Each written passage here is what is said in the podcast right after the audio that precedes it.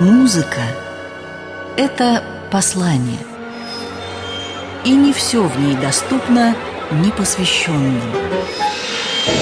Пройди сквозь лабиринты.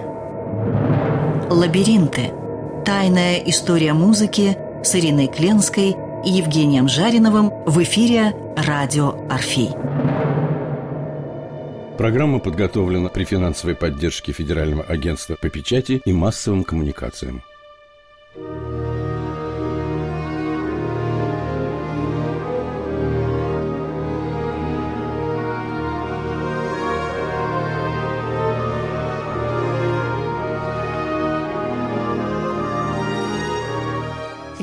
Что этот лейцевский кантер – божье явление, ясное и все-таки необъяснимое. Мендельсон пишет об этом в 1829 году, потому что 11 марта 1829 года 20-летний Феликс Мендельсон дирижировал этим великим произведением «Страсти по Матфею». Царило торжественное благоговение, вспоминает он. А потом на ужине все собрались, прекрасно общались, разговаривали, и рядом с Мендельсоном сидела очень экзальтированная женщина. Она все время говорила, говорила, и, подталкивая Мендельсона, спросила, скажите, а кто это напротив меня сидит такой мрачный и, мне кажется, глупый человек? И Мендельсон сказал, это Гегель. Замечательно. Так что у Гегеля был целый раздел о творчестве Баха, потому что Бах был интересен ему как явление, как он говорил, нечеловеческое, Евгений Викторович. Вы знаете, я думаю, это могла бы быть целая, если это еще не написано, целая тема научного исследования. Бах до возникновения немецкой классической философии. Или, можно сказать, музыка Баха и конкретно страсти по Матфею страсти по Иоанну и немецкая классическая философия. И вот тот анекдот, ну, в старинном понимании слова, а не в том пошлом, который мы знаем, анекдот – это всегда какой-то курьезный случай из истории. И вот тот анекдот, который вы рассказали с Гегелем, очень показателен. Потому что, когда я произнес этот тезис, что это больше, чем музыка, я думаю, Гегель на самом деле, как мало кто, как философ, который уходил в эти трансцендентности, в эти абстракции мысли, в общем-то, мыслил как музыкант. И его великая энциклопедия философских наук представляет мощнейшую симфонию. На самом деле, об этом я так чувствую, мало кто писал, но разделять немецкую классическую философию вне немецкой музыки эпохи барокко, и в частности Баха, мне кажется неразумно. А вот смотрите, как пишет один из первых биографов Баха, Рохлес, какая истинность и правдивость, как живо переданы характеры и события посредством одних только ритмов и звуков, какое, на первый взгляд, простое и скрытое, и все же богатое, глубокое, откровенное искусство эти страсти по Матфею.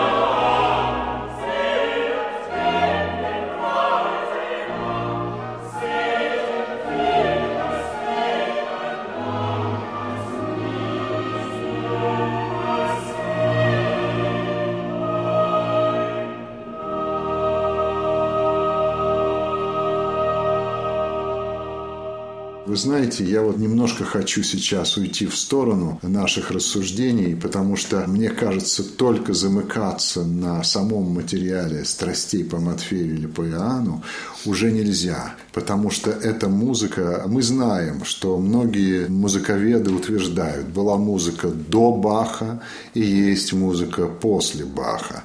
Влияние музыки Баха вплоть до 21 века так колоссально, что переоценить ее невозможно.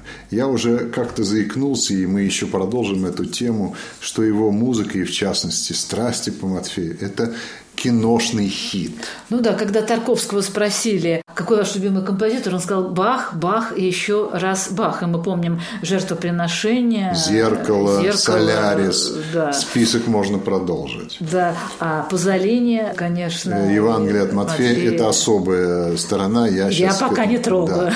Но вы знаете, вот я сейчас произнесу парадокс, дикий и непонятный. Но когда я оказываюсь на белорусском вокзале, так. и когда я вижу вижу вот этот знаменитый барельеф, что здесь впервые был исполнен гимн «Вставай, страна огромная», перед тем, как этих несчастных отправить на бойню когда они своими кишками останавливали немецкие танки и так далее. И когда я вспоминаю, как звучит этот гимн, это на самом деле, вот что делает Пазолини в своей картине Страсть. Евангелие э, по Матфею. Он соединяет «Ай, ты степь широкая» с страстями по Матфею. Он соединяет «Вы жертвою пали в борьбе раковой». Это Бах. Он соединяет Прокофьева, его кантату Александр Невский, когда Ирод избивает младенцев, с теми же страстями по Матфею. И получается, что страсти по Матфею – это такая бесконечная музыка, что она может вобрать народную мелодию, а это и степь широкая, революционную варшавянку, Прокофьева, американский спиричуэлс, который звучит, когда рождается Христос. И это все будет Бах. И тут мы задаем задаем совершенно логический вопрос. Но почему «Вставай, страна огромная» не попадает в то же полифоническое звучание музыки не музыки, прорыва за пределы звука, или, как скажет потом великий Ницше, рождение трагедии из духа музыки. Это сам дух музыки, это уже не ноты. Мы говорим, что он полифонист, а ведь полифония – это всегда столкновение разных тем. Это, с одной одной стороны, порядок из хаоса, когда одна тема должна вроде бы перечеркнуть другую, и она вдруг рождается в необычайной гармонии. Тут невольно вспомнишь Дон Жуана Моцарта, когда звучит сразу несколько оркестров. Вот она, школа Баха. И тут ты понимаешь, вы знаете, я хочу еще одну сказать вещь. Это не просто музыка, это основа основ всей человеческой культуры. Когда великий, любимый мною Веласкес пишет свои «Лас Мининес», он ставит перед собой такую же задачу, что и Бах. Как взять ограниченный холст, натянутый на деревяшку, и сделать из него бесконечное пространство. Как забрать, извините меня, обычные несколько нот музыкальной грамоты и сделать из него бесконечное музыкальное пространство. Отсюда и Вагнер, и что угодно.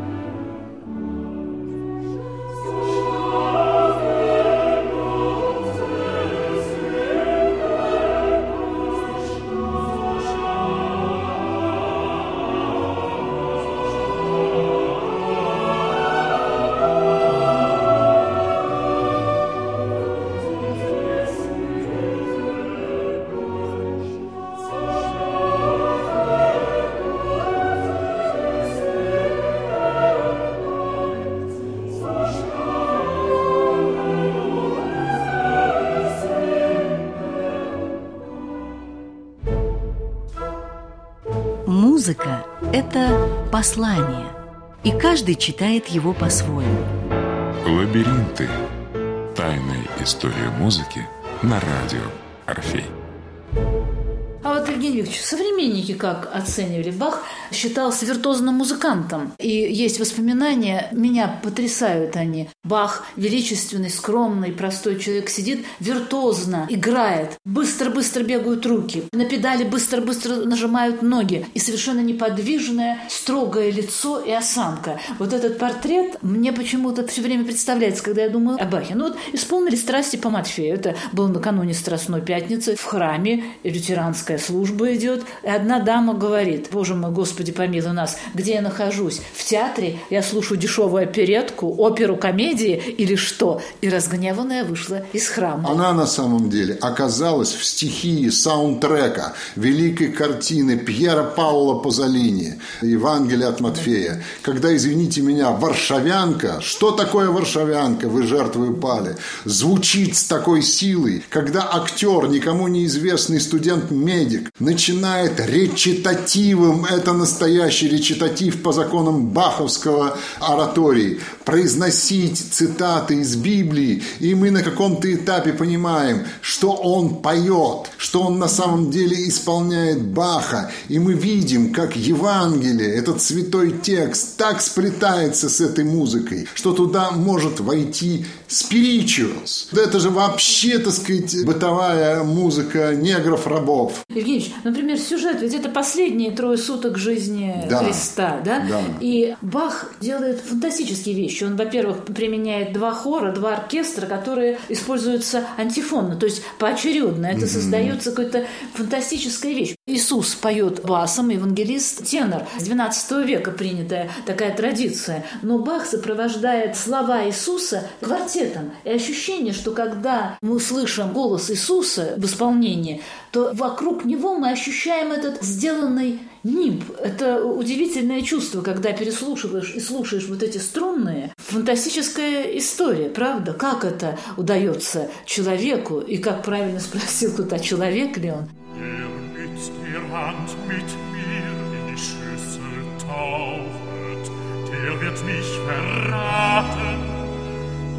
Menschen Sohn geht zwar dahin,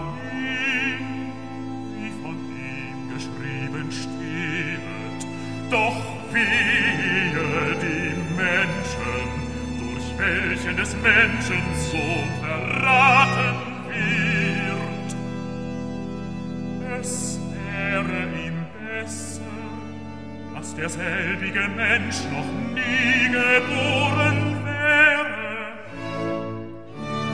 Da antwortete Judas, der ihn verriet und sprach, bin ich's, Rabbi?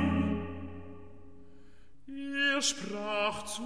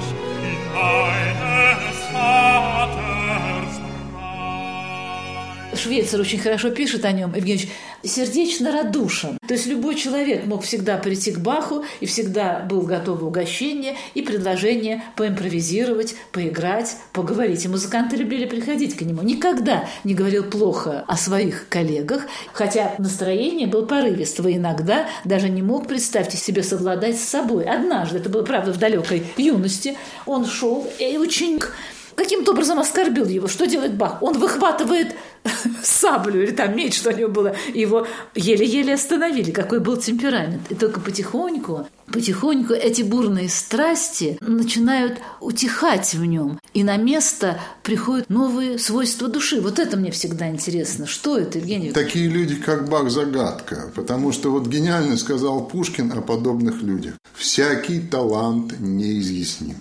А это гений, он неизъясним вообще. Если бы гения мог понять обыватель, расписать его, то это уже был бы не гений, а, как сказал Петр Верховенцев из романа «Бесы», у нас гениев не будет, мы им при рождении соску с водкой давать будем, понимаете? А вот Бах вырвался из этой опасности соску с водкой глотать. Его отец в шесть лет подарил ему первую скрипку. И прожил с ним этот отец всего три года. Да. Он в 10 лет остался круглым сиротой, его взял брат к себе, и поскольку он был очень прилежный, хорошо пел и играл на скрипке, его даже когда голос у него сломался, оставили. А мне знаете, какая история из его жизни? Очень симпатична она мне. Его прадед был обыкновенный человек-булочник, но играл на флейте. И что делал он? Он уходил на мельницу, и когда там шумела вода, перемалывались зерна, этот первый бах – играл себе на флейте и забывал мир в чудесных звуках. Видите, как все переплетается. Это человек, который прекрасно понимал, да. что нет деления на вторую и первую реальность. Что на самом деле то, что называют обыватель второй реальностью, есть истина. Это тот горизонт, куда рвалась его душа. Я вот еще хочу здесь проимпровизировать. Вот опять-таки, исходя из фильма Пазолини. Пазолини гений. Мы понимаем, что это был великий грешник, который был убит собственным любовником и прочее, прочее. Сколько там греха и сколько в этой картине чистоты.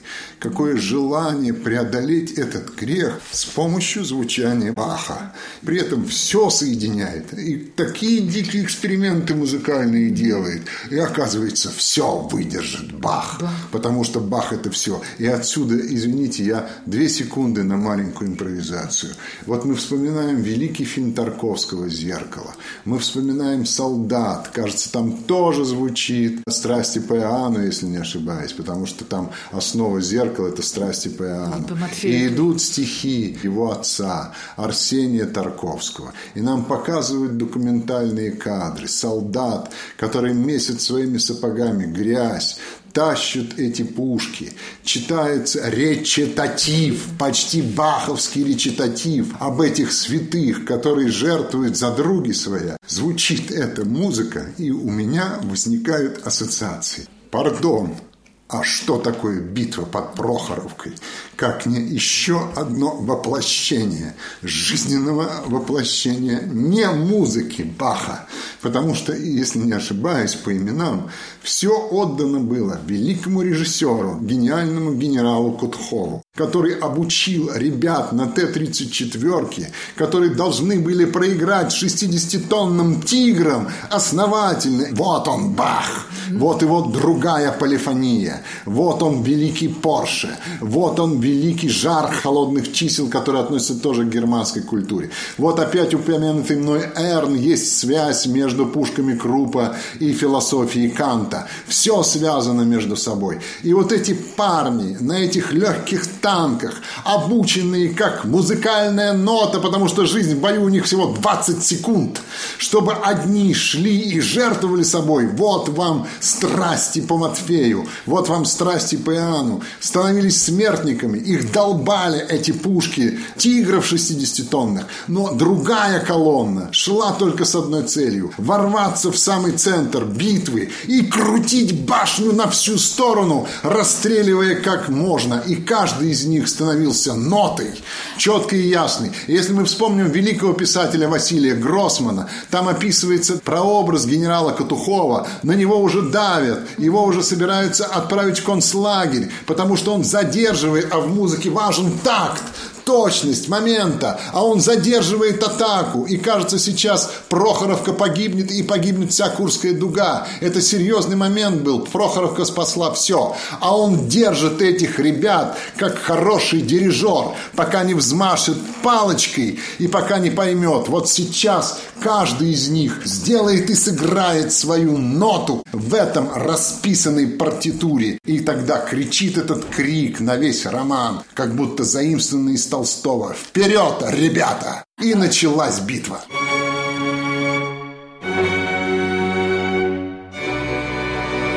Лабиринты. Тайная история музыки на радио Орфей. Бах, когда начинал свои произведения, начинал всегда их словами «Иисус, помоги!» заканчивал партитуру «Слава тебе, Господи!» Когда его просили объяснить какие-то вещи, он не любил объяснений и говорил, что самое важное, может быть, в каждом труде – это вера в Бога и повседневное исследование словам и деяниям Иисуса Христа. И особенно, говорил Бах, жертвенность и любви, потому что без этого не будет пути. Очень интересное замечание у Рихтера в дневнике. Художник Матиас Грюневальд, художник XV века, которого спорят историки искусства, мог видеть ли алтарь Грюневальдовский Бах или нет потому что то, что он изобразил, потрясает и удивляет, и совпадает с музыкой. Рихтер говорит, когда его спросили, ли Бах творение Матиаса Грюневальда, он ответил, конечно, видел, я в этом не сомневаюсь, потому что просто так из ничего, вот я хочу сказать, что все существует, надо просто обращать внимание. И уверенность Рихтера в том, что вот этот написанный или пригрезившийся, или увиденный в каких-то странных снах или пророчествах образ Христа Грюневальда и желание Баха сказать «следуйте, любите, жертвуйте», не сосредотачивайтесь только на себе. Может быть, в этом есть какая-то тайна этого произведения. Господи, а всего-то ему было лет, всего-то ничего. Да, даже по стандартам современной жизни ничтожно мало, 65 лет. 1685 дата рождения в Тюрингии, если не ошибаюсь, да. и 1750 Лейпциг. Все. А вот, Евгений, смотрите, Леви Матфеев, тоже мы говорили с вами об Иоанне, ведь фигура Матфея была для него тоже важна. Каждый из апостолов его интересовал, безусловно, как носитель света, истины, слова Христова, но и как человек. А кто такой был Матфей? Мытарь. У Караваджо да, есть изображение да, э, потрясающее да. Матфея. После вот Призвание слава... Матвея, самый ничтожный, мытарь, Грех... сдаимец, э, живущий золотым тельцом. Ну, просто грешник, да, у древних иудеев. А вы помните, как у Караваджо, какая да. прекрасная вещь, рука Христа только, лицо Матвея в каком-то кабаке, где затянуты слюдой окна, и вот этот палец, и он указывает всей этой картиной. Я тебя из грязи беру. Из падения мне чистые не нужны. Ты будешь служить, потому что чем ниже падение, тем выше возможность взлета. Вот вам полифония. Да, да, и он говорит, иди за мной. А смотрите, какие чудеса у святого Левия Матвея. Он проповедовал эфиопов, ну, мученической, подвижнической, безусловно, жизнь. И однажды во время молитвы ему явился Господь в образе юноши и дав ему жезл. И Матфей водрузил этот жезл у дверей храма. Что же происходит? Из этого жезла вырастает дерево, и оно приносит плоды. А из корня начинает бить источник воды. Вкусив плодов этих и выпив воды, люди меняются, выздоравливают, и душевные, и нравственные, и физические. Эфиопы очень полюбили этот источник. А царь Эфиоп, Фулвериан, он был так разозлен на Матфея, что решил его уничтожить, но ничего с ним не получалось. Например, Матфея клали на землю вниз лицом, засыпали землей, ничего. Его положили в железный гроб и пустили в море. И этому Фулвиану снится сон, где ему приходит Матфей и рассказывает, где стоит его гроб. Фулвиан идет, они открывают гроб, торжественно берут этот гроб, торжественно относят в храм, построенный Матфеем. И Фулвиан попросил у Матфея прощения. с тех пор отказался от власти, раздал имущество, стал священником. Все-таки интересные вещи. Называется Матфей с древнееврейского называется дар Господень. То есть человек, который прикасается к этому великому святому, он тоже прикасается к Господним дарам. Я думаю, что Баху была интересна эта история. Он ведь много очень размышлял, читал, собирал фактов, потому что так просто же не получаются образы и мотивы. Или я не права? Абсолютно правы. Потому что, вы понимаете, можно об этой музыке и об этом явлении, феномене даже, а это феномен, это Тайна, неисчерпаемый да? феномен, да как контакт с инопланетянами. Давайте называть все своими именами. И Бах – это такой инопланетянин, инопланетянин, это не совсем человек. Это то, что делает великий комплимент всему человечеству. Понимаете, какая вещь? Я помню замечательный фильм Милоша Формана «Амадеус», когда Сальери рассуждает над тайной музыки Моцарта. Это то же самое можно применить к Баху. Кажется так просто, даже примитивно, но ты стоишь и смотришь за решеткой, как взлетает твоя душа.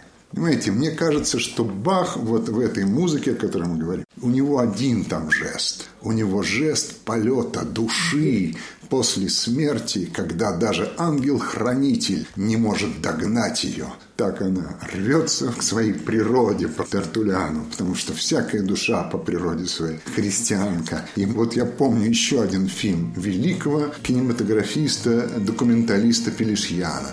У него есть фильм 80-х, 90-х годов под названием «Конец». Он начинал сначала 64 а это конец. Он показывает обычный вагон поезда, общий, плацкартный, где сидят, занудливо стучит колеса, колеса, ребенок засыпает, все засыпают, и вдруг открываются окна, возникает какая-то душа, которая рвется непонятно куда, открываются совершенно другие просторы, и звучит «Страсти по Матфею». И мы понимаем, что это всем, кто сидит в вагоне, дается этот дар взлететь удивить своего ангела-хранителя скоростью полета своей души.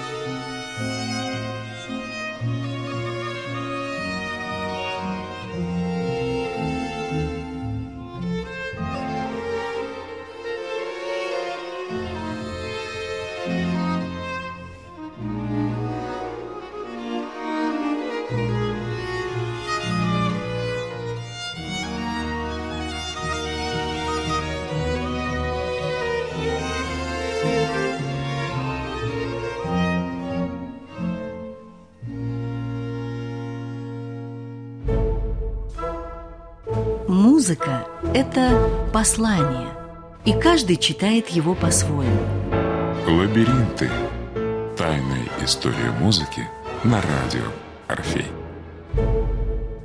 Очень интересная есть справка, как был занят Бах. Он получал 700, по-моему, талеров в год. Он, смотрите, был занят три урока в день – в четверг совсем свободен. В пятницу один урок пения. В 12 часов дня и свободен. А в субботу репетиции кантаты. Имел досуг. А доход 700 талеров в год. Плюс доля от церковных сборов, свадебные, мессы и похороны. Поэтому иногда там бы проскальзывало, что да, в этом месяце поменьше получил денег, потому что было мало похорон. А в какое-то время было очень даже успешно. Очень трогательное, простое. Казалось У него бы... легкое было отношение к смерти. Он уже на самом деле понимал, понимал, что смерть – это событие только для окружающих, а не для умирающего.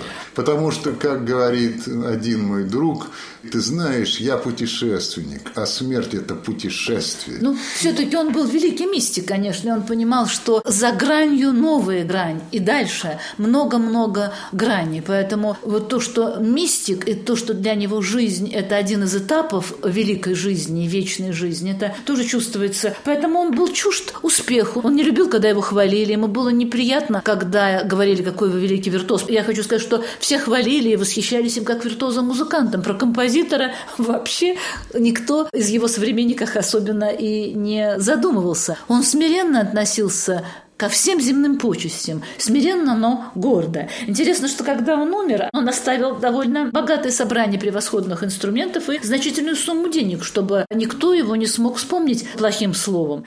Ну, один сын у него был просто шалопай, Фридеман. Учился, учился, хорошо все учился, но развеселился, полюбил вино. Вот вам полифония вот, жизни. Вот, разгульные вещи. И до такой степени дошел, кстати, о страстях по Матфею, что когда ему попросили написать какую-то торжественную великую музыку к празднику, он быстренько взял страсти по Матфею отца и выдал их за свои. Это скоро раскрылось. Он сначала устыдился, а потом сказал, ну, все бывает в жизни. Вы знаете, величие этой музыки выдержит любую профанацию. Потому что я еще раз говорю, ну как можно соединить страсти по Матфею с варшавянкой? Это же тоже профанация. Ну, любую профанацию выдержит эта музыка, потому что она не музыка, она больше. И мы живем в мире и в жизни, где полно низкого низкого, профанирующего, пошлого и прочее. И вот вы понимаете, я могу поставить эксперимент. И этот эксперимент, кажется, уже сделал Сакуров. В фильме, когда люди возвращаются с салюта. Вот поставьте просто камеру в одну точку, покажите, как люди возвращаются с салюта, и врубите на полную мощь, как саундтрек «Страсти по Матфею», и обычная пьяная походка какого-то лоха превратится в такую, так сказать, трансцендентность, такой смысл, что мы будем удивляться. Это вообще прием Сакурова. Мы будем удивляться, что же делает эта музыка, потому что она перестает быть музыкой она выходит вот на то, что в немецкой классической философии называется трансцендентность. Переход от мира видимого в мир невидимый. Ну да, или как он говорит, что для него, для Баха звуки не замирают, не исчезают, а возносятся невыразимой хвалой к Богу.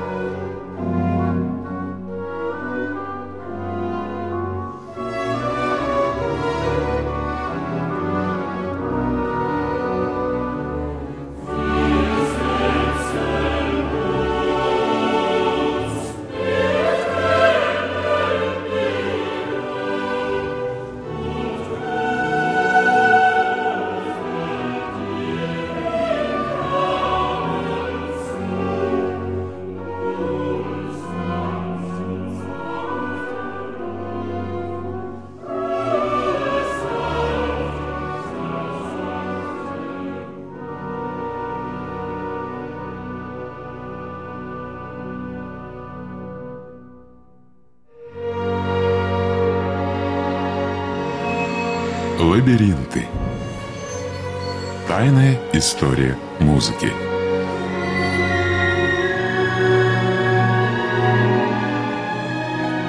Развитие классической музыки сквозь призму жизни великих композиторов. История произведений и скрытые в них загадки. Лабиринты. Тайная история музыки на радио Орфей. Программа подготовлена при финансовой поддержке Федерального агентства по печати и массовым коммуникациям.